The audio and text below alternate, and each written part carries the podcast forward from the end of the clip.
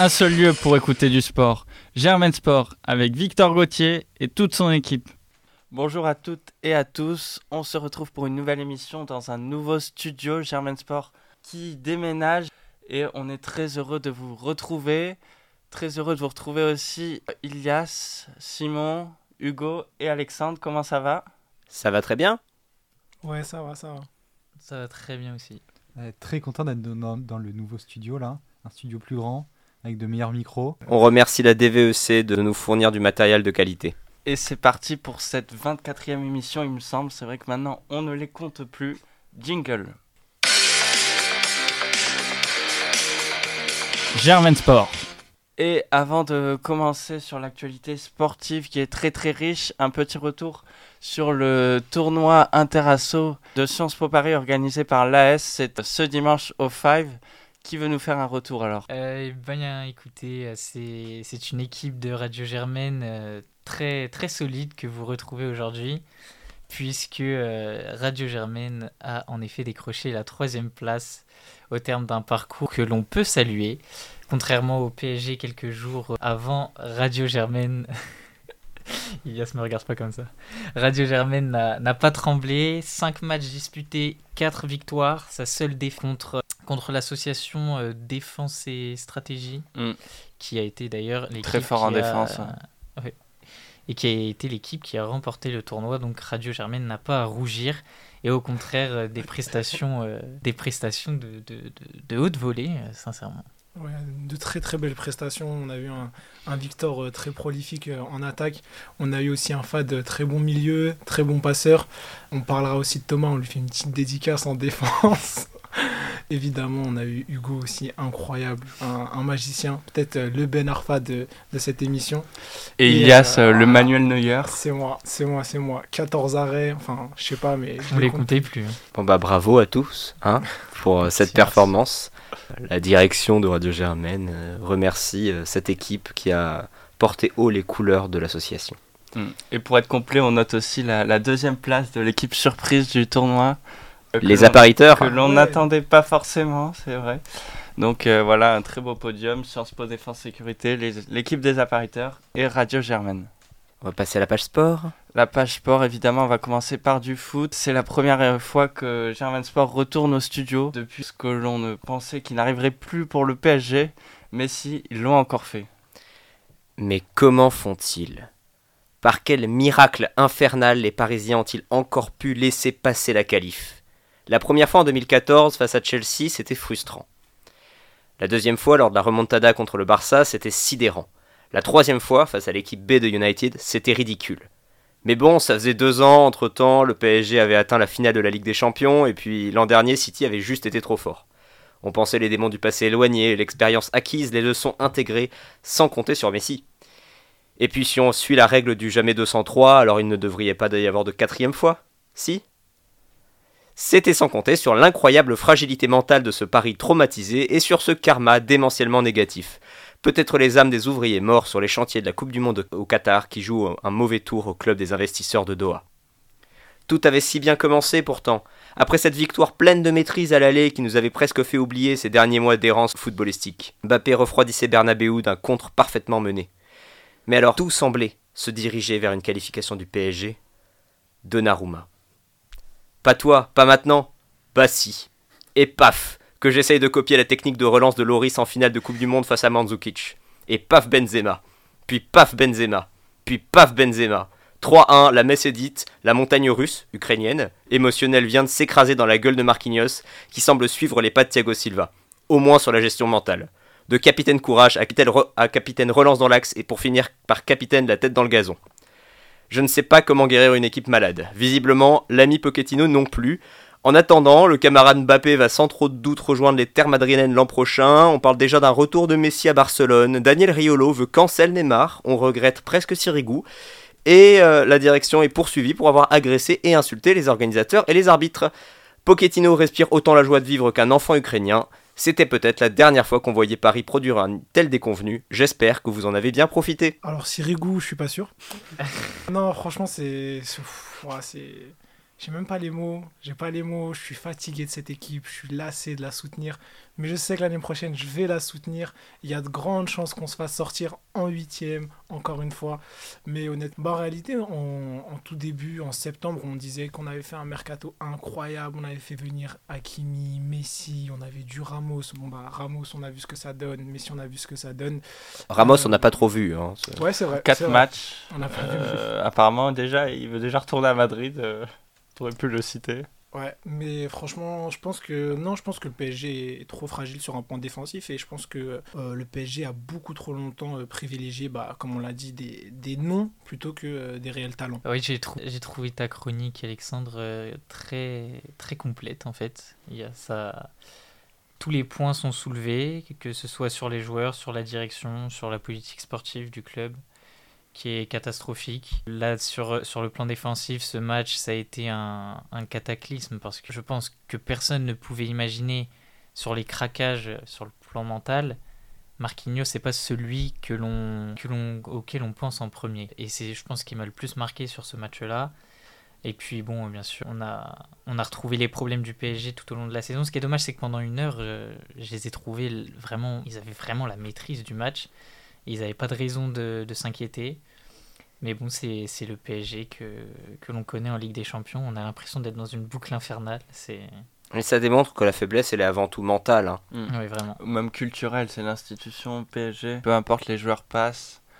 Au final, on a toujours le même résultat. Ce que tu disais, Hugo, même le, le PSG, au final, sur la double confrontation, sur 150 minutes, il, il domine le Real. Et 30 minutes juste à la fin où bah, il n'y a plus personne.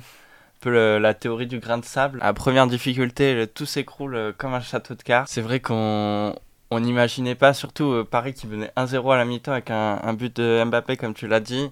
On Et dit, Mbappé là, qui a marqué un triplé sur ce match, dont deux buts, deux buts invalidés. refusés, mais, mais, euh, logiquement refusés. Dont un but qui aurait pu être juste. Oh là là. mais, mais c'est vrai que, en fait, vraiment, Mbappé a été le seul, je trouve, à la hauteur ce soir-là. Même plus qu'à la hauteur. Enfin, Bah ouais, ça- a tout porté. c'est le Voilà. seul qui a été au niveau. Il a marqué. Ouais. Au match aller, on, on s'en souvient. euh, S'il est pas là, il fait pas cet exploit individuel à la toute dernière seconde. 0-0. Bon, au final, euh, est-ce qu'il serait qualifié euh, dans tous les cas Puis en, pour, euh, pour, en termes de différence au niveau de la culture et, euh, et du mental, comme tu, le dis, comme tu le disais, Victor, qu'est-ce que fait Mba- Mbappé juste après euh, ce match contre Bordeaux? Il t'en remet un. Enfin, ça l'a presque pas impacté dans, dans sa manière de jouer et, et ça montre que c'est un joueur qui est au-dessus de la norme et au-dessus de la norme de cette équipe, Il a- malheureusement. Il a la mentalité de vouloir être irréprochable, je pense aussi. Il sait qu'il va partir à la fin de la saison maintenant. Il se dit, euh, il, il sait qu'il a quand même l'amour des supporters maintenant parce que c'est le seul qui n'est pas jugé responsable de cette défaite de Madri- euh, contre Madrid. Et maintenant, jusqu'à la fin de la saison, il va montrer qu'il est encore présent, qu'il est encore là pour aller chercher le championnat, même si c'est déjà fait. Et puis, il va marquer des buts, il va finir meilleur buteur du championnat. Et puis, il va confirmer auprès des supporters que lui a été investi là où d'autres euh, on n'a même pas besoin de citer les noms pour y penser. Pas été euh, aussi investi que lui sur les matchs où on les attendait. Non, mais si on pense, euh, si on pense au futur, hein, prochaine saison, c'est vraiment la remontada de trop. Parce qu'en 2017, après, ils ont fait venir Neymar. Après, bref, on a eu toute une panoplie de joueurs qui sont arrivés. Mais là, je ne, j'ai peur pour l'avenir du Paris Saint-Germain. Alors moi, euh, supporter de l'OM, euh, bon, je m'en fais pas trop. Mais je me place en tant que supporter parisien. Je flipperais pour l'avenir du PSG. Parce que l'année prochaine, t'as plus Mbappé. C'est sûr à 99% que t'as plus Mbappé. L'année prochaine, t'as plus Neymar parce qu'ils veulent le GRT et enfin même si on dit que l'institution n'est pas assez forte, si ils veulent le ils, ils veulent le tèche de l'équipe, ils le Enfin, l'ont quand même prolongé de 5 ans l'année dernière. Il veut même partir de lui-même de toute Mais façon. là- Après, euh, faut- Mais là, là c'est tellement un, cataclysme que les deux côtés sont d'accord pour que Mm. Neymar parte. Neymar et l'institution, les deux veulent qu'il parte. Ah, mais il aime Euh, trop les soirées parisiennes, tu vas pas lui priver de ça quand même. Mais la Fashion Oui. Week, oh là là, ça va Puis tellement les lui autres clubs, est-ce qu'ils vont l'autoriser TikTok et tout Mais vous Euh, le voyez dans quel autre club en vrai? Sérieusement, on le voit dans quel autre club Moi, je Mais- ne le vois pas dans un club euh, performant en Europe. Personne. Plus maintenant, en tout cas. Comme Enfin, Messi, il où il sera, peut aller. Sinon, ce sera Newcastle. Il n'y a que New. pour C'est vrai, il y a- non, c'est vrai, c'est vrai. il y a Newcastle. qui peut le payer autant qu'à Paris Newcastle. Enfin, euh, ouais. À part en fait, Newcastle, ouais. Newcastle, bah, Ah, un petit tour au Qatar, peut-être. Putain, s'il finit à Newcastle quand même. Ah, Après, Marseille, franchement Marseille, il y a, il y a- il y a- il y a un potentiel. Ouais. T'as la culture du club pour aller avec l'ambiance, tu vois, de- du joueur. Ouais, Par contre, tu vas pas à la Fashion Week. Ah non, mais. euh, non, mais J'aime bien Marseille, je suis déjà allé, j'ai surkiffé, mais tu, tu vas pas à la, à la Fashion Week, tu vois. Oh, Bon, t'as peut-être Cannes un peu à côté, mais enfin sinon, euh, Festival de Cannes, euh, bon. Donc un Neymar qui va partir, Messi qui est pas performant. Je crois normalement il va rester, j'ai lu qu'il allait rester Ah, l'année il a un prochaine. contrat de au moins deux ans. donc, Voilà, euh, donc normalement il reste l'année prochaine. Mais de toute façon, Messi, il fait Ouais. plus rien. Enfin, je veux dire, il apporte plus rien. Donc Ouais, bon, voilà. Tu vas jouer avec qui? Avec Icardi en attaque? Enfin, Il y aura qui? Les, les recrues. Enfin, Doom, euh, c'est c'est une fraude. Euh, Ramos, de toute façon, il est plus joué et de toute façon, normalement, il, il va, il va s'en aller à la fin de la saison. Même lui, il veut s'en aller. Enfin, je veux dire, t'auras t'auras qui en fait Euh, T'auras plus personne. Et- Bah, en vrai, Ah. euh, le, le seul joueur vraiment d'avenir qui a des, potentiellement, euh, des potentialités de rester, c'est Hakimi. Hakimi et Donnarumma. Mendes, qui, je pense, même vont des bons rester. joueurs. Même Danilo, tu vois que finalement, il répond présent dans les gros moments. Après, je pense que c'est pas non plus hyper inquiétant parce que, bon, certes, est-ce que peut-être le PSG ne sera plus favori pour la Ligue des Champions, mais ça fait 5 ans qu'ils sont favoris et on, voit bien le résultat. Je suis pas. Enfin, pour moi, je pense que c'est aussi l'occasion, notamment dans la, politique du club, de faire un changement. Je suis pas sûr du tout que c'est ce qui va se passer. Peut-être même que la, direction actuelle va rester. Mais c'est, enfin, faut arrêter d'acheter des joueurs étrangers à 40 millions. T'as un centre de formation, on en personne n'en sort. On, se demande ce qu'ils font au centre de formation. Tous les joueurs, ils sont vendus à, à 19 ans euh, dans les clubs allemands. Et puis même après, enfin, quand on voit des, des clubs euh, sur le modèle, euh, par exemple, de clubs euh, comme le Bayern ou le, le Barça en Espagne, qui prennent des joueurs de leur nationalité. Tu vois, le PSG, c'est un vestiaire où on parle pas français. Enfin, je trouve ça quand même problématique. Tu pourrais prendre des joueurs de Ligue 1 qui, au lieu de partir à l'étranger, enfin, le PSG ne recrute pas en Ligue 1. Enfin, je trouve ça quand même fou. Déjà qu'il y a une rupture avec les supporters. Bah, là, ça- c'est c'est que des joueurs qui passent, qui n'incarnent pas le club. T'as aucun joueur, euh, là, Mbappé, il est français. Enfin, c'est ça qu'on voudrait voir plus souvent. Il explose. T'as quasiment aucun joueur de l'équipe de France au PSG. Pour rappeler la, ce qu'a dit Presnel Kimpembe euh, après euh, la victoire face à Bordeaux dimanche, euh, on comprend totalement la déception des supporters, leur haine et la façon de l'exprimer. Il y a une haine que ressentie par les joueurs de la part du public parisien vis-à-vis de cette équipe qui ne leur ressemble pas parce que le- la formation est déficiente et qui, euh, qui ne pro- leur procure depuis des années que des sensations de frustration, quasiment, à Je part euh, 2020. La formation n'est pas déficiente. et C'est juste Elle est inexistante. Elle est, elle est Bah là, non, mais elle n'est pas exploitée. T'as n'est joueurs après qui partent, ils partent directement. Nkunku, Diaby, c'est des, jou- Coman, C'est c'est des des joueurs qui qui laissent partir à partout 19 après. ans, ils les laissent partir gratuitement Oui, quasiment. Et après, là, est-ce qu'ils veulent racheter Nkunku? Bah, moi, Je suis pas contre. Mais par contre, tu vas te retrouver à payer super cher. quoi. Donc c'est un peu. Bon, on sait qu'ils ont le chéquier. Donc euh, bah, je préfère autant qu'ils le mettent sur ça que sur un joueur étranger moyen euh, qui viendrait s'enterrer à Paris comme Icardi. Ou voilà, qu'ils l'ont payé quoi 50 millions minimum. Ouais, mais le problème, c'est ça, c'est qu'en fait, les joueurs viennent à Paris pour s'enterrer, du coup, en fait. Parce que bah, Ramos, c'est Ils ça, ont un beau salaire et ils peuvent ça, le sortir problème. le samedi. Ils savent qu'ils sont super libres et qu'ils font ce qu'ils veulent et que la- on a l'impression qu'ils ont même pas de, de, de pression quand, quand ils jouent le match. Et, euh, enfin, le match, je parle en Ligue des Champions surtout. Quand ils arrivent sur ces matchs-là, on a l'impression qu'ils se rendent même pas compte qu'ils sont censés défendre un club et qu'ils ont été achetés pour ça, justement, pour ces matchs-là et pour euh, remplacer un déficit qui existait depuis des années et qui n'a jamais été euh, comblé. Ah, ça, c'est l'exemple de Messi. hein. Ah, mais franchement, il m'a énervé pendant ce match. Il a fait une très bonne première mi-temps, très très bonne. Mais après, après le, après le, le flop de Donnarumma, on, retrouve, on retombe dans les travers où on a un Messi qui marche, il marche Et sur même le en terrain. première mi-temps. Bon, il marche. Même euh, je sais pas si t'as regardé le match contre Bordeaux et il, est- il a pas changé. hein. Non, Après, marche. on le sait. Après, il, il- il donne vraiment l'impression qu'il a pas envie d'être là. Parce que autant Neymar, moi j'ai juste l'impression que c'est c'est même pas qu'il a pas envie, c'est qu'il n'arrive pas. bah, c'est que sur les, est- sur les sur- dribbles et tout ça, il a plus le, le coup de rein, le truc Ouais, qui permet de passer et tout ça. Mais d'un autre côté, j'ai quand même l'impression qu'il a, qu'il a quand même envie de revenir, mais juste qu'il n'y arrive pas. Mais si, j'ai vraiment l'impression qu'il qu'il a juste pas envie de jouer pour le PSG. Oh non, c'est clair, c'est clair. Bah, il marche, ça résume toute la situation. Le mec marche sur le terrain. Genre, euh, c'est un- en fait, pour lui, c'est un five. Il C'est- est, euh, Après, il a toujours marché. La différence, c'est que quand il marche, qu'il est décisif, qu'il met des buts, qu'il met des coups francs et qu'il met des passes, on va rien dire. On lui demande ça après qu'il marche. Certes, après, le problème, c'est qu'il est. Enfin, ça devient un joueur lambda. Il fait aucune différence. Qui, qui marche en Ligue 1, c'est pas un problème. Qui marche contre le Real sur une demi-retour de Ligue des Champions, huitième de re- retour de Ligue des Champions, ou même à l'aller, c'était pareil de toute façon. Mm. Là, c'est problématique. Il y a des Ouais. situations où juste tu fais un petit pressing dans ton camp. Là, il le fait même pas, il s'arrête. il est en c'est- randonnée. Quoi. Bah, c'est aussi c'est des joueurs comme ça, on se dit tout le temps, tout le monde dit bah vous allez voir, euh, là c'est la Ligue 1, on est en octobre, novembre, ils marchent, ils sont ils sont hors de forme, vous allez voir en février, mars, en Ligue des Champions, ils vont vous claquer un doublé et tout. Bah, finalement euh, là on a bien vu le résultat. On voit que quand tu marches tous les week-ends ou que quand le PSG tous les week-ends, c'est quand même euh, OK, ça gagne 3-0 contre Bordeaux mais euh, Bah, Et encore, et encore, euh, là tu prends l'exemple de Bordeaux contre, contre ah, ils ont perdu contre euh, saison, Nice, ils ont perdu contre Nantes. Ils ont perdu contre des grosses équipes et puis même quand ils ont gagné des fois, ils s'en sont sortis grâce à Mbappé sur un exploit ou, ou quelque chose Mm. comme ça, ou sur un exploit individuel et, euh, et sur des détails alors qu'ils maîtrisaient pas du tout. Donc l'argument de dire la Ligue 1 ne prépare pas le PSG au haut niveau, bah, déjà survoler la Ligue 1 avant de pouvoir dire ça, sinon... euh, Et, euh, puis, euh, pour finir vite fait sur Messi. Mm. Ouais, non, mais en fait, Messi, il est pas motivé, mais parce que je pense. Enfin, il a pas de vision, il, il sait qu'il va pas rester au Paris Saint-Germain. En fait, c'est juste transitoire. Ça, il, il y fait référence même dans son discours, là, quand il est en train de pleurer. même là. Messi, ça fait longtemps qu'il n'a Euh, pas gagné la Ligue des Champions quand même. hein. Bah, depuis 2015. 15.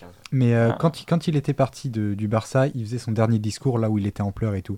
Qu'est-ce qu'il avait dit? Il avait dit que bah, euh, il allait revenir au Barça en fait. Il a Ouais. dit je vais revenir. Donc en fait pour lui Paris c'est juste une période transitoire, le temps que le Barça se remette un peu euh, à niveau financièrement. financièrement, pro- je dirais professionnellement, footballistiquement, euh, que l'équipe un peu voilà s'étoffe un peu plus, qu'il y a un, une vraie, euh, un vrai plan de jeu, etc. Et euh, avec Xavi, bah, le, le plan de jeu est un peu revenu. Enfin, je veux dire, on est en pleine reconstruction, donc le temps que le club, je dirais, se remette à niveau sur tous les plans. Messi, lui, va au Paris Saint-Germain. Il fait sa petite période de 2-3 ans. Ensuite, il revient. euh, bon, après, il sera un peu âgé quand même, la vérité. Je sais pas Mais- compte jouer jusqu'à 40 ans, mais. euh, Mais après, au pire, il revient, il revient au Barça dans un autre rôle. Mais pour lui, Paris, c'est un- c'est une période transitoire en fait. Mm. C'est juste, il va là-bas pour s'éloigner de toute la catastrophe euh, barcelonaise et c'est tout. Donc du coup, lui, il a aucune motivation puisqu'il sait que de toute façon, il est quasiment intouchable. Euh, ben, on le voit, il fait que marcher, etc. Et on le laisse quand même, on le laisse, on le laisse jouer. Euh, dans- même dans les plus gros matchs. Donc de toute façon, il sait qu'il est intouchable, euh, qu'il n'est pas là pour très très longtemps. Bon, euh, donc finalement, il a aucune raison de s'investir en fait. Il a aucune raison de s'investir. L'équipe, il sait qu'il y a d'autres joueurs qui peuvent l'apporter. Euh, donc il est même pas dans la situation, je dirais, de, de, de CR7 par exemple, qui lui porte littéralement l'équipe. Et en plus, lui, il fait le job parce que, bah, de toute façon, récent, exemple récent, il a mis le triplé contre Contre Tottenham, contre. Tottenham. Bon, bah Mm. voilà. Donc il a littéralement aucune raison de s'investir dans le Paris Saint-Germain. Tu vas le voir dans, deux, enfin, dans un ou deux ans, là, quand il va partir. Il va dire euh, oui, oui, baguette et bonjour. C'est les seuls mots qui, en français qu'il saura dire, en fait. Ouais, c'est comme Donc Neymar. euh, voilà. Bon, Neymar, oui, ouais, Neymar, c'est oui, baguette, merci, et voilà. Faut- Là, si vous avez des bonnes séries en français pour lui sur Netflix, peut-être. Bon, on est depuis 20 minutes sur le Paris Saint-Germain. Peut-être qu'on va évoluer vers euh, Lille. Lille, Lille qui joue du coup demain son huitième de finale retour de Ligue des Champions. À l'aller, ça s'était plutôt mal passé. Une défaite 2 à 0 à Stamford Bridge. Lille, ce, week-end en championnat, c'est un match nul 0-0 contre Saint-Etienne. Donc ça, ça n'augure rien de bon. Ça pourrait être une très grosse surprise face au champion en titre. Personnellement, j'ai quand même un peu du mal à y croire. Chelsea, ça reste quand même très solide défensivement en dehors de la situation extra-sportive qu'on va évoquer aussi. Donc personnellement, d'habitude je suis plutôt optimiste pour les clubs français. Là ça me semble compliqué quand même. Ouais, Lille, du coup, c'est compliqué ces derniers temps. Enfin, je viens de checker euh, le classement. C'est donc à la sixième place, derrière Strasbourg, Rennes et euh, Marseille. Marseille qui fait de très bons matchs euh, ces derniers temps. Je tiens à le souligner. Mais euh, personnellement, je trouve que ça va être compliqué. Ça va être, comme on l'a dit, c'est Chelsea, quoi. C'est Chelsea, il y a des vrais joueurs. Et quand bien même la situation en ce moment euh, est, est complexe à Chelsea, il faut pas oublier l'effectif. faut pas oublier qu'ils qu'ils ont eu la Ligue des Champions l'année dernière. Et, et ça reste quand même un, un très bon club. Avec un très grand entraîneur, Ouais. euh, Thomas Alors, Tuchel. C'est vrai que c'est un club, un, un club qui, qui est solide défensivement, qui est constitué autour d'un- d'une base défensive euh, Et- très très solide. Et euh, Kanté Et va puis il y a être Kanté, Il y a ce Kanté. Kanté sera titulaire. Enfin, je veux dire, dans les 5 de, les plus devant, il y a quand même Aspilicueta pour montrer à quel point cette équipe est tournée vers la défense. Ouais. Mais Puis tu regardes le banc offensivement, enfin. Lille, Lille, il y a Ben Arfa, voilà. Il y, a, euh, il y a des joueurs qui sont capables de, de faire des choses inattendues. Et il y a que, entre guillemets, que deux buts à remonter. Mais il y, a- il y aura pas leur meilleur joueur, Renato Sanchez. Donc Il y a un surplus de... de, de- c'est sûr, c'est sûr, on les a vus. de façon, en leur, leur meilleur match, ils ont fait en Ligue des Champions. Ils ont réussi à gagner à Séville en poule. c'est sûr que de toute façon, leur saison, ils la jouent aussi sur ce match-là. Après, euh, ça risque quand même, de toute façon, même s'ils passent, on sait que ça va être très compliqué, mais honnêtement, éliminer le champion en titre qui, qui est aussi très performant en, en, première ligue, tu regardes l'effectif, euh, quand même, à Chelsea, c'est très, très, très solide. Mais ce serait le dernier club français euh, en lice, donc on, va prier pour, on va prier pour Lille. Et on parle, peut parler un petit peu quand même de la situation de Chelsea, où euh, le président propriétaire, euh, Roman Abramovich, a, ses avoirs qui sont aujourd'hui gelés en Angleterre. Le club est incertain vis-à-vis -vis de son avenir, les supporters sont inquiets. De nombreux supporters de Chelsea ont d'ailleurs manifesté leur inquiétude en, en écrivant sur, sur les, les centres d'entraînement le stade, je ne sais plus, le, en tout cas sur les, sur les murs du club, que la guerre en Ukraine ne devait pas sanctionner les supporters de Chelsea parce que bah, Chelsea n'avait rien fait de mal. Parce que pour l'instant, ils n'ont ils ont pas le droit de vendre des billets, ouais. paiement des salariés et donc des, même des joueurs est suspendu, il me semble. Et il y a aussi des, des difficultés sur tous les, les, frais de transport, que, très compliqué pour le club. Après, euh, une enquête de la BBC a été publiée hier ou avant-hier qui revient sur la manière avec laquelle Roman Abramovich a constitué sa, sa fortune. Mmh. C'est un milliardaire, notamment à base de paris truqués, mmh. qui enfonce encore plus le propriétaire de Chelsea dans, dans la déroute. Euh, même sa fille ne peut plus euh, aujourd'hui euh, profiter des, des nuits, londoniennes. des nuits londoniennes. Donc c'est un club qui se retrouve vraiment dans une situation tout à fait nouvelle. J'ai pas de souvenir de quelque chose de similaire dans le football moderne. On attend de voir ce que ça va donner pour euh, Chelsea et les supporters qui, euh, à mon avis, avant que la, la guerre en Ukraine euh, ne, ne, trouve une solution, une issue, vont rester dans l'expectative. Mais alors du coup, sportivement, j'ai une question. Est-ce que du coup tout ça, ça impacte directement les joueurs? Oui, bah déjà sur les Salaire. transports, on ne sait pas s'ils ont le droit d'aller en avion.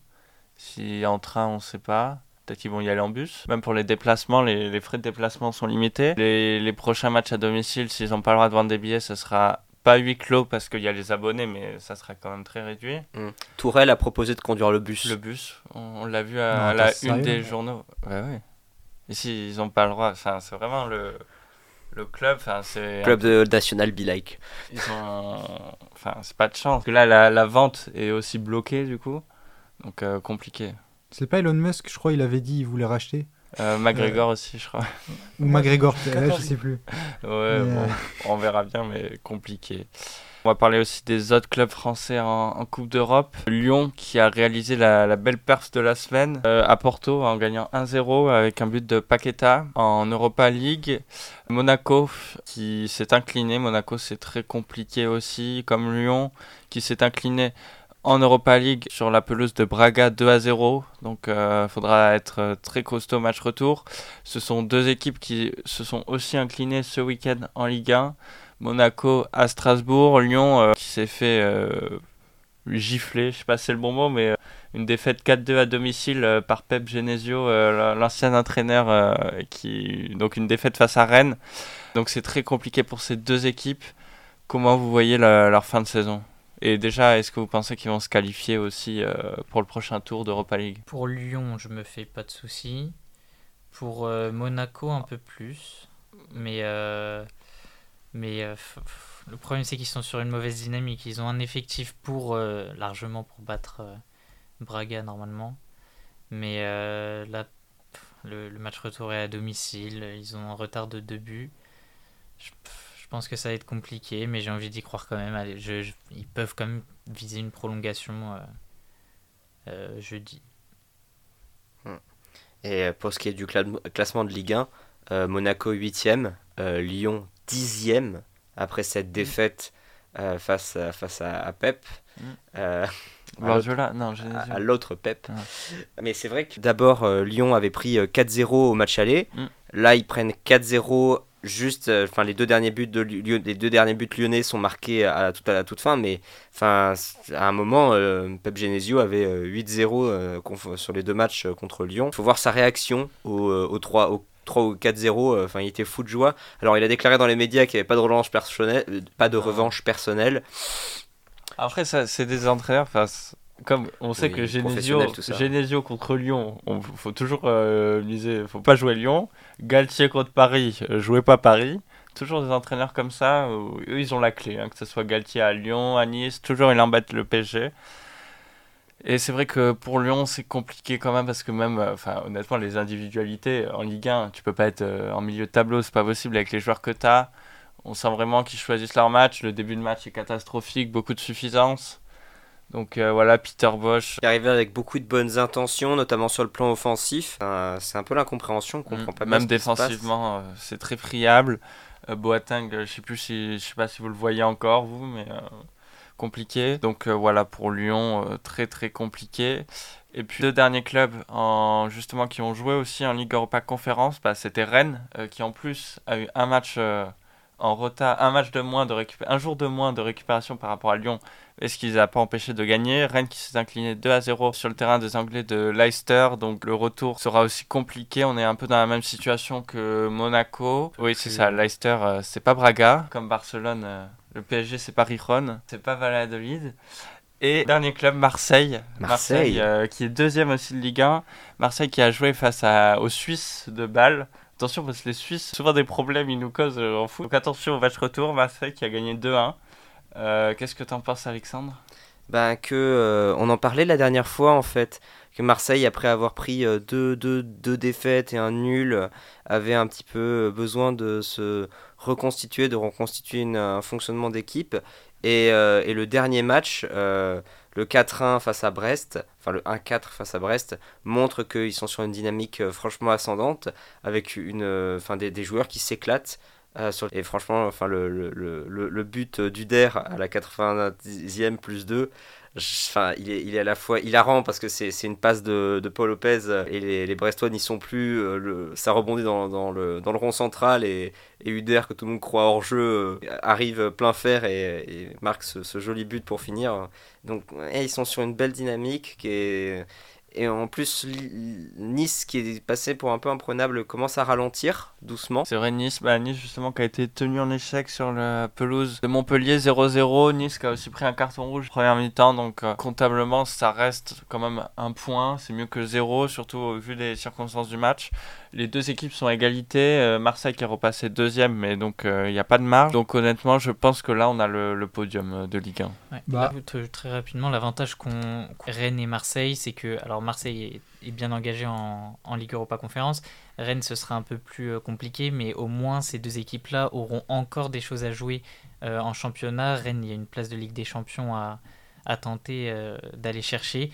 Alors que pour Lyon et Monaco, si on sort de la Ligue Europa, la fin de saison va être, euh, très longue parce que ça va être compliqué même d'aller chercher une place en, en Europa League. Les cinq premiers semblent euh, assez costauds. Après, ça se jouera entre cinq équipes pour, euh, pour la dernière place en Ligue Europa, la sixième, mhm. qui en plus n'est qu'une place pour des, pour des barrages. Donc à voir.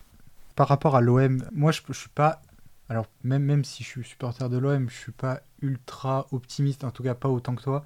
Parce que, je veux dire, pour la troisième place, mais enfin pour, même pour la deuxième place, on a quand même quatre équipes en lice. Donc c'est-à-dire l'OM, Nice, Rennes et Strasbourg quand même. Enfin je veux dire, ils ont 47 points Strasbourg, ils sont qu'à 3 points de l'OM et de Nice. Donc on peut les, compter comme étant des prétendants sérieux à la deuxième place et à la troisième place. Donc on a une vraie bataille entre quatre équipes pour la deuxième place. Des équipes qui sont assez volatiles, je dirais. Évidemment, avec euh, l'OM est assez volatile. Là, on s'est un peu, pardon, emballé sur, euh, sur la victoire euh, contre Brest 4-1. Mais il faut pas oublier, donc évidemment, bon, c'était en coupe, mais qu'ils ont pris quand même un 4-1 contre euh, Nice. Ils, ils, ont perdu 1-0 contre Monaco, alors qu'on dit que Monaco a des, a des difficultés. Je veux dire, Marseille, juste avec cette victoire, on peut penser qu'ils sont un peu sortis de cette période un peu compliquée. Pour moi, ils ne le sont pas encore. Pas en tout cas pas entièrement, il, faut qu'ils confirment. Ensuite, on a, bah, par exemple, on a Nice Nice qui sont assez friables aussi, je veux dire, ils ont perdu 1-0 le, le, il y a un mois là contre, contre Clermont, ils ont perdu 1-0. Ils ont perdu aussi 2-0 ensuite contre, contre Lyon. Ils ont fait 0-0 contre Strasbourg, donc on voit des, des, équipes qui sont finalement assez euh, équilibrées en termes de performance. Bon alors évidemment il y avait la, la masterclass contre Paris 1-0, mais je veux dire, c'est Paris, et on sait avec Gatier, comme tu l'as dit toi Victor, que voilà, c'est un peu toujours la même chose, c'est un peu la bête noire. Mais donc on a et en plus après évidemment il y a eu le nul contre Montpellier. Donc finalement des équipes qui sont pas trop sûres d'elles, qui sont assez volatiles. Et, pareil, hein, c'est le cas aussi pour Rennes, je trouve. Donc, finalement, aucun club n'est assuré d'avoir le podium, euh, d'avoir la deuxième place. Donc, ça va être extrêmement intéressant. Mais donc, pour moi, il faut vraiment pas s'emballer sur l'OM. Ils viennent de sortir de peut-être d'une passe difficile. Moi, je le pense pas trop. Donc, euh, voilà, à voir évidemment. Mais il faut pas s'emballer trop vite. pour, euh, pour, les, ces quatre équipes. Et la dernière place de Ligue 1 euh, pour Bordeaux. Quelqu'un a quelque chose à dire? Bordeaux qui n'est plus la pire défense d'Europe. Euh, le Grunter euh, je crois, en Allemagne, euh, qui a pris 6-1 contre Leipzig avec encore une fois un coucou euh, qui a brillé. Donc Bordeaux qui n'est plus dernier, enfin si dernier, qu'est-ce que je dis? Bordeaux qui est dernier. Bordeaux qui a encore perdu, il y avait une défaite à 3, Euh, là ils en ont pris 3 à Paris, donc c'est compliqué. On voit pas encore les effets du nouvel entraîneur. Il n'y en aura pas. Ah. Enfin, le, le, le problème, c'est que c'est même pas l'entraîneur. Le... Enfin, l'autre était catastrophique, celui d'avant, mais ce- celui-là n'arrangera pas les choses parce que les, ça, ça vient des joueurs. Je- le, le mercato, moi, j'y croyais pas, Marcelo. Je sais plus si je l'avais dit ici. Moi, j'y croyais pas, Marcelo, parce que je trouvais que c'était le même profil que Koscielny et, et pour moi, c'est exactement pareil ce qui se passe. C'est euh, bon, peut-être un peu mieux que Koscielny, mais sans plus. Il est brésilien au moins. Ouais, bon. En tout cas, on n'a pas retrouvé de solidité défensive euh, depuis qu'il est arrivé. euh, et euh, enfin, ça va pas du tout. Le, milieu de terrain a aussi fait des matchs catastrophiques. Guy Lavogui, qui est capitaine euh, contre Paris, ça a été vraiment, vraiment difficile. Onana, ça fait plusieurs matchs aussi que ça ça va pas du tout. Donc un milieu de terrain très faible. Et surtout, le plus inquiétant, je pense, c'est que autant avant, on prenait beaucoup de buts mais on en mettait euh, quand même quelques-uns. On, a quand même une attaque avec, euh, je sais plus à combien sont Wang et Ellis euh, de buts cette, sa- cette saison, mais ils, ont quand même un, certain nombre, je dirais 7-8 chacun. Mais euh, là, ça fait plusieurs matchs qu'on ne marque même plus de buts. Donc ça, ne va pas nulle part, il n'y a, rien qui va bien. Et surtout, le, le problème, c'est que cette équipe essaye de, de la jouer en mode... euh, ils se prennent pour une équipe de, de, de milieu de tableau qui, qui peut tout le temps, euh, qui, qui aurait des qualités techniques suffisantes pour ressortir les ballons de derrière et aller, euh, et aller jouer comme le Barcelone de Xavi alors qu'en réalité, il faudrait qu'ils se battent comme des guerriers pour récupérer les ballons, qu'ils mettent un peu plus d'impact, parce que c'est comme ça qu'ils vont s'en sortir. Et, et dès qu'ils jouent un peu, qu'ils essayent de faire trois passes, bah, ils, alignent pas trois passes. Et sur le match contre le PSG, il y a quelques changements qui interviennent à la fin.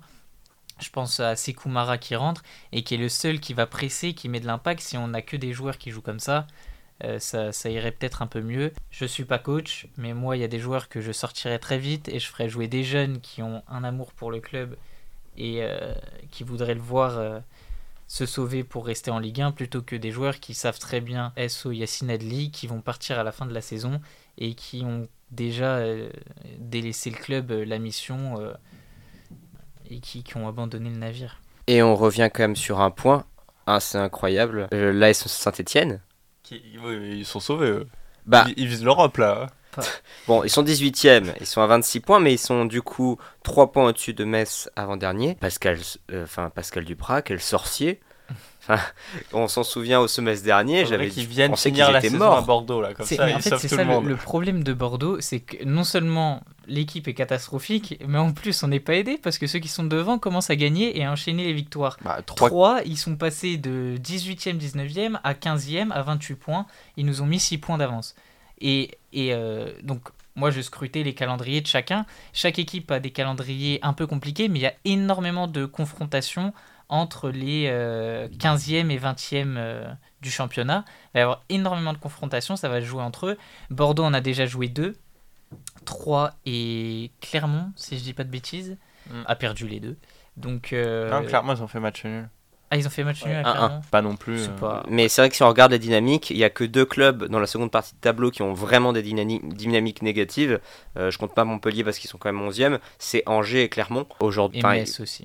Euh, non, ça compte pas. Ah. Euh, ils sont trop, trop bas, mais euh, je veux dire des, des clubs qui seraient capables de descendre suffisamment bas pour que Bordeaux puisse remonter petit à petit. Euh, Enfin, il faudrait que Angers continue à aligner les défaites comme ils le font depuis quelques vrai journées que déjà. pas regardé la situation d'Angers. Angers, c'est catastrophique là, la C'est- série. ça fait cinq, euh, au moins Six 5 défaites d'affilée. Ouais. Ouais, Ils peuvent venir nous concurrencer. Oh. Enfin bon, après, il reste, il reste que 10 matchs, ça va aller très vite. On a des grosses équipes à jouer encore euh, contre qui on sait d'ores et déjà qu'on prendra pas de points. Euh, Enfin là, le, match contre le PSG, c'était un PSG free, il fallait les prendre maintenant. Quoi. Les mecs, ils sont tous en train de se, se battent dans le vestiaire il n'y en a aucun qui a envie de jouer. Bon, le problème, c'est qu'ils ont Kylian Mbappé, donc euh, ça rend les choses plus compliquées.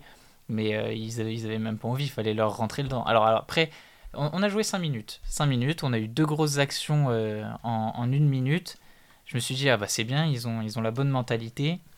Et le problème de Bordeaux, c'est que c'est toujours comme ça, on commence bien les matchs, et puis on tient pas, euh, on tient pas sur la durée, et puis là on a vraiment tenu juste 5 minutes, donc c'était un peu euh, ridicule. Et un dernier mot pour finir cette page foot. C'est toi, Hugo, quand tu as parlé de Sekoumara qui est rentré pour press- presser les Parisiens, ça m'a fait penser à un point qu'on n'a pas parlé tout à l'heure quand on a, on a invoqué le, PSG Real.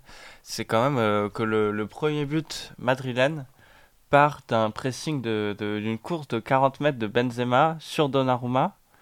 Qui ferait ça à Paris? Personne.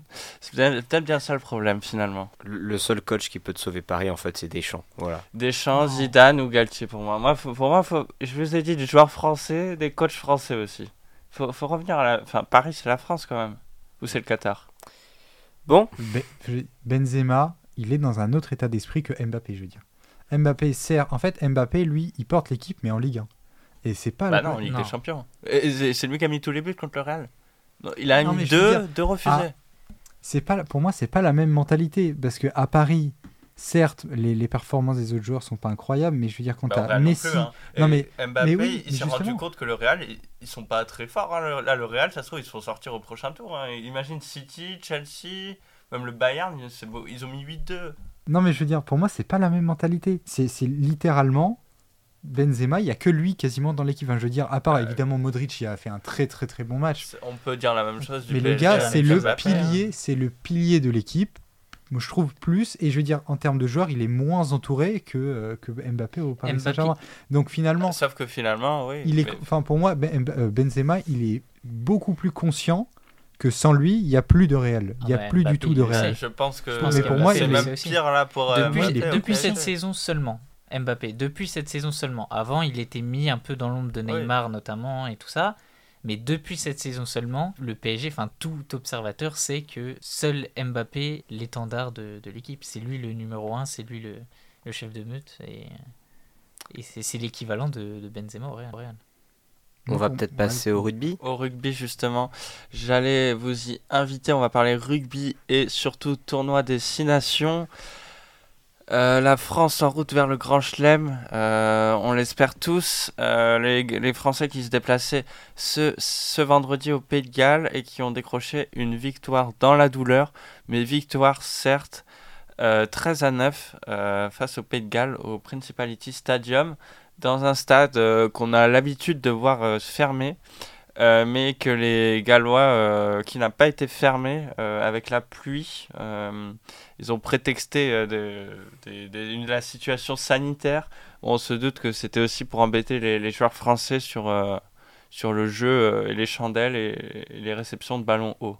Oui, alors peut-être une première chose très importante, rappeler que gagner à Cardiff, c'est pas rien, d'accord Bah, sur les 11 derniers matchs à domicile du Pays de Galles, dans le tournoi Destination, ils en ont gagné 10. La seule défaite, c'était face à l'équipe de France en 2020. Ouais, c'était la faute de la- la- cette magnifique victoire qui a- d'il y a deux ans. euh, euh, tout le monde se souvient de l'interception de Ntamak. d'Ntamak. Mais il faut se rappeler quand même que c'est vraiment une performance de gagner à Cardiff. Le Pays de Galles, sur les peut-être les 15 dernières années, c'est l'une des équipes les plus fortes du tournoi de destination qui a gagné vraiment beaucoup de fois. Et donc, il faut pas euh, normaliser ce qu'a fait l'équipe de France. C'est très fort. Pourquoi on aurait tendance à normaliser? Parce que euh, je vais être peut-être un peu cru. Le match était pourri. Voilà. C'était le match Non. était le match était Je désagréable à regarder. ça. Le match est désagréable à regarder, mais, mais, euh, mais je veux dire, moi qui joue au rugby, euh, c'est- des matchs que tu fais. Je veux dire, c'est pas grave, euh, mais euh, il faut souligner absolument la performance défensive des Français qui est absolument incroyable. Parce que dans un match fermé comme ça, c'est un match qui se joue sur la tactique. Or, paradoxalement, on a perdu le match tactique. Au niveau du, du coup au niveau du jeu au pied, on a perdu le match tactique. Je veux dire, le, la- les botteurs euh, gallois ont été meilleurs que nous et ils nous ont bombardé l'arrière-garde et ils ont bien eu raison parce qu'on a été de très nombreuses reprises, notamment à la fin de la première mi-temps et euh, sur une très très bonne grosse partie de la deuxième mi-temps, on a été en difficulté. Mais on a mis les barbelés. Le rugby, comme disaient tous mes entraîneurs dans, ma vie, ça commence devant. Et on a mis les barbelés, on a mis les plaquages, on a fait, ce qu'il fallait. Les Gallois, ils sont pas passés alors qu'ils avaient qu'une seule envie, c'est d'aller aplatir. Et euh, voilà, ça se joue aussi sur ça, le rugby. C'est des matchs qui sont pas très beaux, et, mais à la fin, bah, pour une fois, c'est la France qui gagne. Mais j'ai l'impression, euh, j'ai l'impression, Victor, euh, t'es pas trop d'accord là. Bah, certes, c'était pas le plus beau match. Certes, il y a pas eu 4 essais.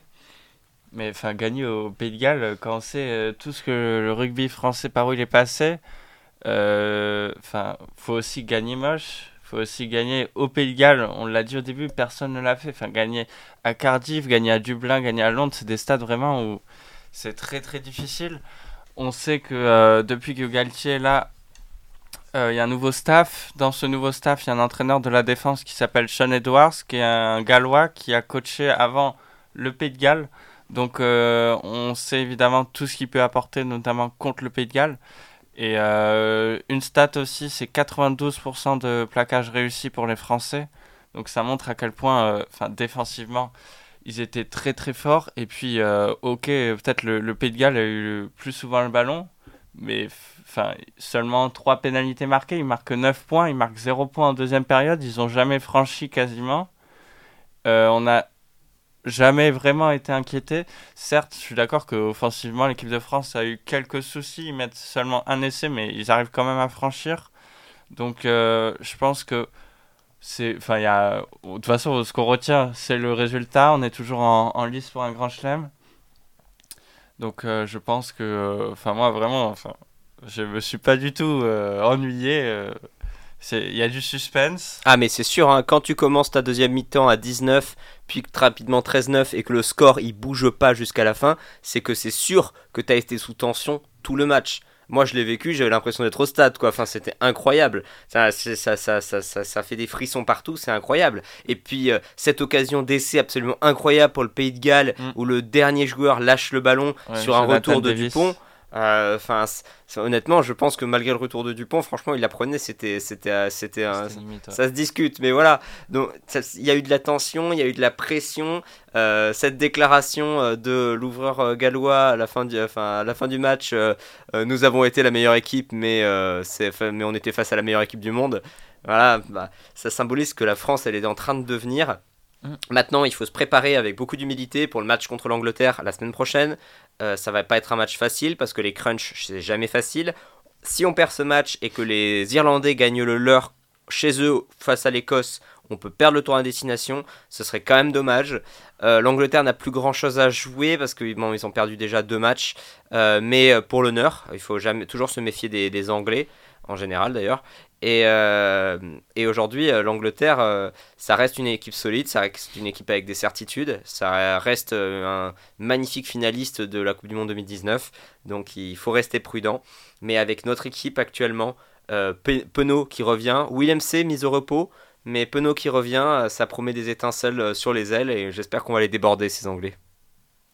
C'est vrai, donc c'est samedi soir au Stade de France, ça va vraiment être un énorme match objectivement, l'équipe de France qui part favorite évidemment. 4 victoires en automne match. L'Angleterre qui a déjà perdu deux fois. L'Angleterre qui a perdu à domicile contre l'Irlande ce week-end. 32-15, euh, euh, qui a été quand même bien handicapé par un carton rouge à la première minute. Euh, d'ailleurs, le, carton rouge le plus rapide du tournoi Destination. Après, l'Angleterre. En universitaire, ça se siffle pas, ça d'ailleurs. Hein, voilà. C'est quand même. Enfin, je trouve que c'est plus vraiment l'équipe euh, de 2019 qui est vice-champion du monde. Tu regardes les joueurs, notamment à les lignes arrière, euh, c'est quand même très différent. La, charnière, c'est plus la même. On a un, jeune Marcus Smith euh, sur qui tout le jeu anglais repose. Donc ça va aussi dépendre bien sûr de l'équipe de France s'ils arrivent à, être aussi solides que contre l'Écosse où ils avaient réussi à dérouler même après une première mi-temps un peu plus poussive honnêtement. Et surtout, euh, le dernier point sur lequel je, voulais insister, c'est vraiment l'équipe de France qui s'est euh, totalement réconciliée avec ses fans, ses supporters. On avait vu euh, une ambiance énorme pour le match à domicile contre l'Irlande. et là, l'équipe de France qui a enchaîné deux déplacements à Édimbourg, à Cardiff, avec à chaque fois 10 000 supporters. Lors de la Marseillaise, on se croit au Stade de France. Donc c'est vraiment des ambiances énormes. Et je pense que samedi, à Paris, enfin à Saint-Denis pour ce, dernier match. Je pense que ça va envoyer du lourd et on espère évidemment une victoire de l'équipe de France, non seulement pour gagner le tournoi à destination, ce qui n'est plus arrivé depuis 2010, et aussi si possible avec un grand chelem, on va pas s'en priver. On passe maintenant au, biathlon, euh, puisque la, la, la, saison arrive à son terme. On s'était quitté sur les Jeux Olympiques avec un Quentin Fillon-Maillet exceptionnel, 5 médailles en 6 courses, dont 2 titres. Eh bien, on le retrouve euh, leader euh, du classement général. Euh, c'était ce week-end à Otepa en Estonie où il a décroché le, globe de cristal, qui est le, trophée récompensant celui qui gagne la Coupe du Monde. Donc c'est vraiment une prestation exceptionnelle pour le Français. On sait qu'avant, seulement trois Français l'avaient eu. Fourcade sert de 2012 à 2018. Mais depuis, c'était Johannes Beu, le Norvégien. Quentin Firmaillet, c'est euh, la relève euh, du, biathlon français. Il a réussi à, remporter toutes les courses quasiment. Il est déjà assuré du petit globe de la poursuite. Il a récupéré euh, cette semaine le, le, dossard rouge pour le petit globe du sprint ainsi que pour la Mastart. Donc il reste une seule course de, de chaque. Ça sera cette semaine à Oslo. Donc il pourrait encore gagner des, des petits globes en plus. Et surtout, enfin, il est vraiment monstrueux sur le pas de tir, euh, une régularité exceptionnelle. Il a le meilleur pourcentage de tir de toute la Coupe du Monde. Et puis, une très belle forme à ski. Il a remporté le, sprint en Estonie. Il n'a pas pu remporter la Mastart seulement deuxième, seulement parce que euh, bah, il y avait devant lui le Norvégien Christiansen, mais encore une fois, euh, même avec une erreur au tir en plus, il est là toujours là pour jouer la gagne. Donc euh, vraiment, ça sera à lui à, surveiller dans les, les, futures années. Je pense que pour le l'athlète de l'année en français, je vois pas qui ça pourrait être d'autre. Euh, vraiment, euh, ce qu'il a fait aux Jeux Olympiques, c'est exceptionnel. Là, on se dit, il va être fatigué, il a déjà le globe de cristal, il sera moins performant, ben, il est toujours là. Il lui fallait, il avait besoin d'une 23e place, je crois, pour la, sur la Mastart pour, euh, pour s'imposer, mais lui, il veut pas faire 23e, il est là pour être premier, deuxième, enfin, il fait deuxième. Et donc là, enfin, vraiment, mon coup de cœur de la, la saison, c'est vraiment euh, Quentin Fillon-Maillet qui, qui, qui, chaque, chaque week-end, de course en course, s'affirme de plus en plus comme euh, le nouveau patron du, du biathlon mondial. Et euh, un petit mot aussi, des, on va parler des femmes, euh, c'est la, la, Norvégienne Marte euh, qui est aussi bien partie pour remporter le, le, le, Globe de Cristal. Elle devance la Suédoise Elvira Öberg qui a, qui a gagné la, la Mastart. Et, mais ça devrait être la, la Norvégienne qui va, qui va s'imposer, je pense. Et chez les femmes, c'est toujours aussi un peu plus compliqué. On a eu la victoire de Julia Simon sur le sprint, sa première victoire sur le sprint d'Otepa mais euh, c'est dans l'ensemble plus compliqué pour l'équipe de France. Il y avait eu l'échec des Jeux Olympiques où l'équipe de France euh, n'a pas pu euh, décrocher de médailles alors qu'elles étaient favorites. Et je pense qu'au niveau loose, on peut continuer en parlant du, du dernier relais en Coupe du Monde. C'était à Kontiolahti en, Finlande. Je vous explique juste rapidement. L'équipe de France qui, a beaucoup d'avance au classement du Petit Globe, donc de la spécialité du relais femmes. Elles doivent se contenter d'une huitième place euh, pour être sûres de l'assurer, voire au pire quatorzième si la Suède gagne. Bon, et puis ce qui s'est passé, c'est que finalement, euh, la troisième relayeuse, euh, Justine Brezas-Boucher, elle a engagé un troisième chargeur parce qu'elle avait perdu une balle de pioche. Et donc bah, finalement, l'équipe de France qui a réussi à, se faire disqualifier la privant bah, du globe alors que euh, elles l'avaient euh, au bout de la carabine. Elles avaient juste à, blanchir les cibles. Et elles pouvaient même se permettre de finir plus loin. Et finalement, euh, une faute technique qui leur vaut la disqualification. Mais bon, on va finir sur du positif quand même, je vous le, je vous le répète, Quentin Fillon-Maillet qui a décroché le, classement général, le globe de cristal, et c'est vraiment tout bon pour le sport français, le biathlon français. Un petit point tennis. Euh, parce qu'on n'en a pas parlé, mais grosse performance de Gaël Monfils qui sort le numéro 1 mondial Denis Medvedev au tour 3 euh, du simple de Indian Wells. 4-6, 6-3, 6-1. Enfin, Très solide, très solide la Manf. Euh, on a vu un, bon début de saison de sa part, notamment le quart de finale à l'Open d'Australie. Depuis, c'était plus compliqué, on ne l'attendait pas trop, surtout face à Medvedev qui c'était son premier tournoi en tant que numéro 1 mondial. Bah, il a déjà perdu sa place de numéro 1 mondial. C'est vrai que c'était un tournoi qui ne réussissait pas trop. Il sera à Miami euh, pour euh, reprendre la couronne. Mais surtout, euh, il, l'a battu sur ce qui fait d'habitude la force de Medvedev. Ah, mais surtout à la, la régulière. tactique. Il était énorme. L'organisation tactique, euh, qui est euh, sur, ce sur quoi Medvedev a rendu fou tous les joueurs de la planète. Mon fils l'a battu là-dessus, donc c'est vraiment très très fort. Et petit point aussi sur Medvedev, qui euh, est un peu dans une situation extrêmement complexe du fait d'un petit conflit qui se déroule euh, à l'Est. Euh, il va être probablement obligé d'afficher son non-soutien à, à Poutine, voilà, sinon il pourrait être privé euh, du tournoi de Wimbledon. Bon, je pense que comme Roublev, ils avaient dit aussi qu'ils étaient opposés à la guerre, donc on verra comment ça va se passer. Ça aussi, au moins, ils ont le droit de participer en tant qu'athlète neutre. Euh, c'est pas le cas de tous les Russes. Euh, Dans d'autres compétitions, ils sont tout simplement exclus. Et puis c'est vrai que mon fils a un service à la cuillère qui lui permet de re- remporter le deuxième set. Enfin, c'est ça, qu'on aime. Après les pralines en coup droit, en revers sur la balle de match. Enfin, vraiment un très très grand Gaël Monfils. Et puis, euh, pour être complet sur le tournoi d'Idan Wells, on a déjà Zverev qui est passé à la trappe, euh, Tsitsipas aussi, euh, dès le début du tournoi. Et par contre, qui est là, qui est là, c'est encore l'ogre euh, Rafael Nadal, euh, qui s'est qualifié cette nuit dans le cadre du troisième tour. Nadal, on le rappelle, qui est toujours invaincu cette saison. À Melbourne, il avait gagné euh, le tournoi, il a gagné l'Open d'Australie ensuite, il a gagné Acapulco. Et là, il est encore une fois invaincu. euh, donc, euh, on espère Ouais, pour, pour lui. pour le huitième de finale, il se retrouve pour le huitième de finale, il se retrouve face à Opelka, ouais, l'américain. voilà, il, se retrouve ouais. face à Opelka euh, en huitième de finale. Le Et également mon fils qui se retrouve face au 19e mondial, euh, Carlos Alca- Al- Alcaraz. Ça risque, ça, ça, ça va être sympa à regarder. Voilà. Euh, mon fils contre les Espagnols, ça n'a jamais été un, un franc succès, mais ça devrait aller. Et on espère le voir aller loin dans ce tournoi et potentiellement bah, une finale face à Nadal. Voilà. Mm. Ou euh, sinon face à, face à Sinner. Ou il y a, Corgi- il y a Kyrgios aussi. j'avais pas vu. Il y a Kyrgios. une belle branlée à Casper Ruud, euh, le Norvégien. Il y a beaucoup de têtes de série qui sont passées à la trappe, mais encore une fois, un, un tournoi qui, qui va être très très intéressant. Et puis euh, pour finir, un petit mot de Formule 1. On a eu les essais privés de Bahreïn qui sont terminés et donc la saison de F1 qui va enfin reprendre ce week-end à Bahreïn.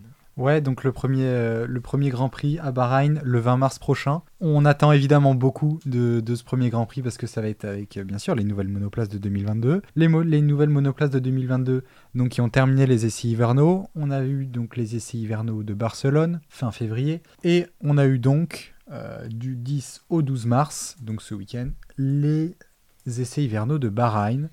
Qu'est-ce qu'on peut retenir de ces essais hivernaux de Bahreïn? Alors, première chose, l'équipe qui a fait le plus euh, de, kilomètres, c'est euh, c'est Mercedes à Bahreïn, avec près de avec 2083 euh, kilomètres. Ensuite, on peut citer aussi Alpha Tauri qui a fait euh, 2007 kilomètres. Bref, voilà, beaucoup d'équipes comme aussi Ferrari par exemple qui, ont- qui a fait près de 1900 km.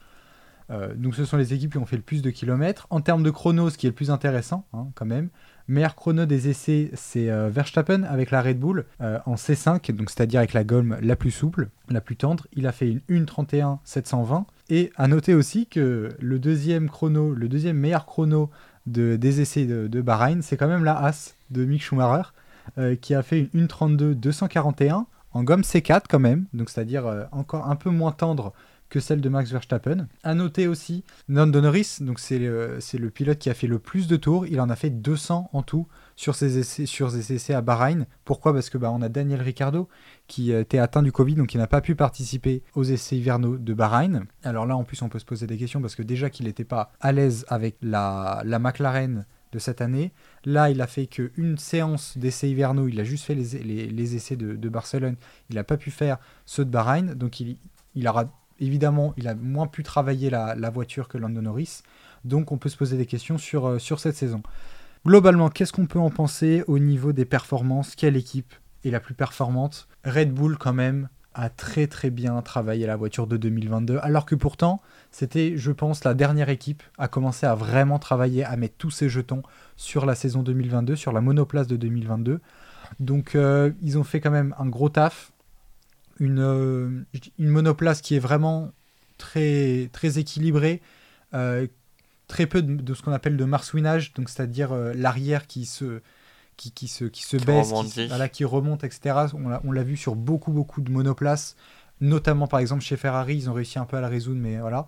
Donc Red Bull, une voiture très équilibrée, une voiture qui bouge peu, qui va bien dans les virages, qui s'incruste bien dans les virages. Donc je dirais que voilà, en termes de performance, évidemment, on a des performances bien plus serrées, bien plus voilà, bien plus similaires entre les différentes monoplaces que, les saisons précédentes. Mais voilà, je dirais que quand même la, Red Bull est la meilleure.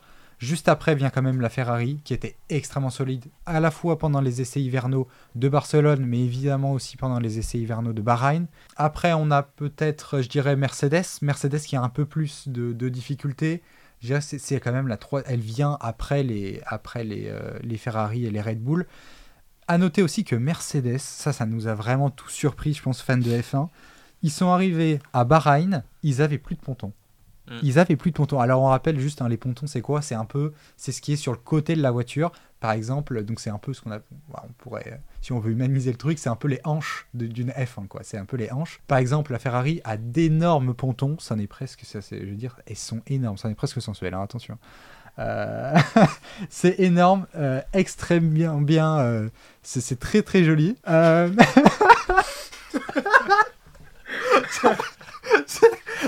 Je n'avais jamais entendu ça. Est-ce que Simon, tu voudrais nous révéler quelque chose après une heure d'émission La mécanophilie. non, mais attends la, la, la, Ferrari, elle est incroyable. En termes de. Enfin, je veux dire, elle est, elle est ultra stylée, la Ferrari, quand même. Oui, mais après, de là. non, mais c'est sensuel. Non, allez, vas-y, c'est bon. Allez, oubliez ça. Euh, bref. Donc, la Mercedes qui n'a plus de, du tout de ponton. Donc, on se demande comment ils vont réussir à refroidir la voiture.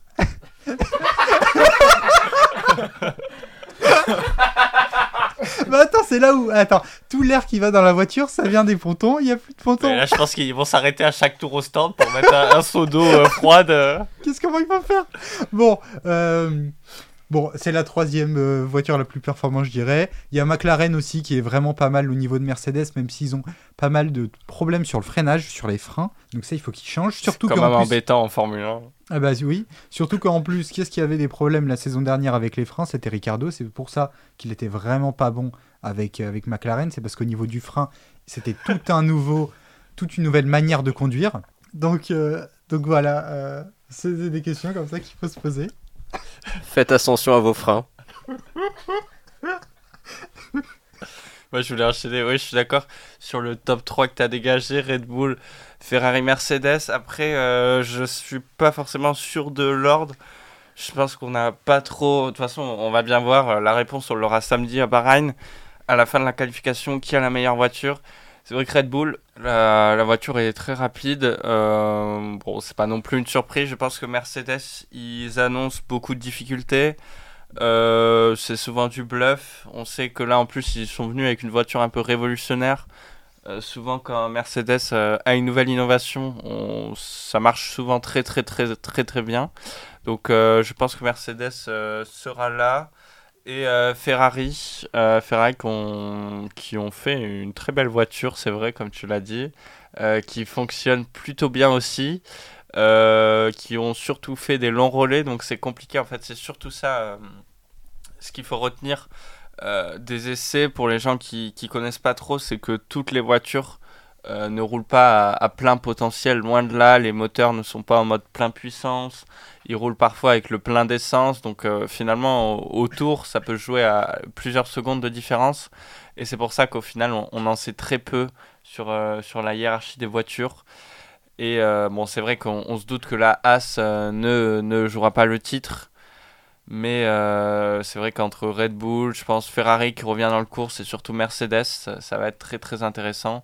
Avec aussi des nouveaux pilotes, George Russell, George Russell chez Mercedes, Euh, chez As, euh, c'est Michael, euh, c'est euh, Kevin Magnussen qui fait son retour euh, à la suite de, du, de, du renvoi de, De Nikita Mazepin. de Nikita Mazepin sur fond de, de guerre euh, entre la Russie et l'Ukraine.